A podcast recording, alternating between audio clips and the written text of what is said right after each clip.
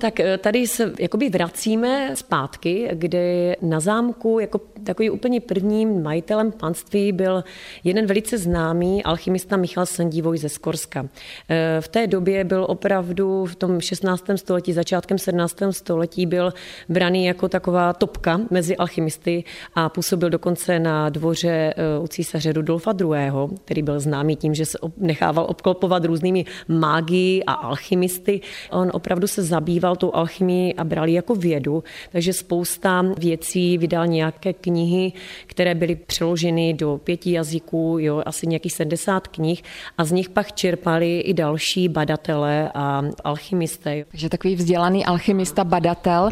Já tady vidím spoustu toho alchymistického, nebo dalo by se říct možná i laboratorního náčiní, tak co všechno? No oni eh, alchymisté používali různé skumavky, baňky, kádinky a my právě, protože chceme trošičku eh, návštěvníky tak jako by vnést do té doby, co asi tak ty alchymisté zkoumali. Někde vidíte i kádinky s nějakou obarvenou vodou, případně z zbytky eh, různých zvířat. Jo? Takže je to proto, že opravdu oni zkoumali, bádali, knihy četli, psali a to všechno k tomu potřebovali. Takže eh, je to taková vlastně ukázka, jak to asi v té alchymistické laboratoři nebo dílně mohlo vypadat. My tady Michala Sendivoje můžeme vidět i vlastně jako takovou figurínu z zřejmě v životní velikosti. Je to docela charismatický muž. Ano, vycházíme teda z portrétů, které jsme našli různě eh, jo, zveřejněné, protože většinou to byly malby, tak jsme se snažili tady i toho alchymistu vnést jako takovou figurínu, aby se na, na všechny díval a možná někomu prozradí svatajemství.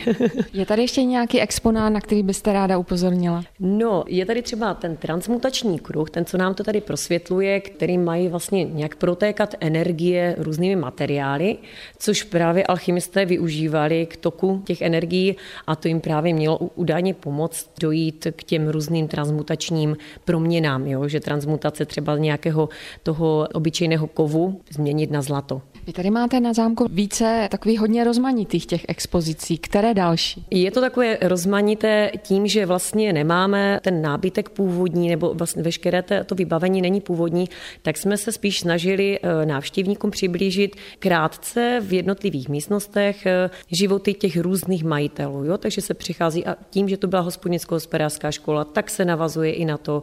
Hlučínský lid zase chceme ukázat, že tady jako jsme žijeme na Hlučínsku, takže se takhle vlastně proskládáme skoro napříč staletími.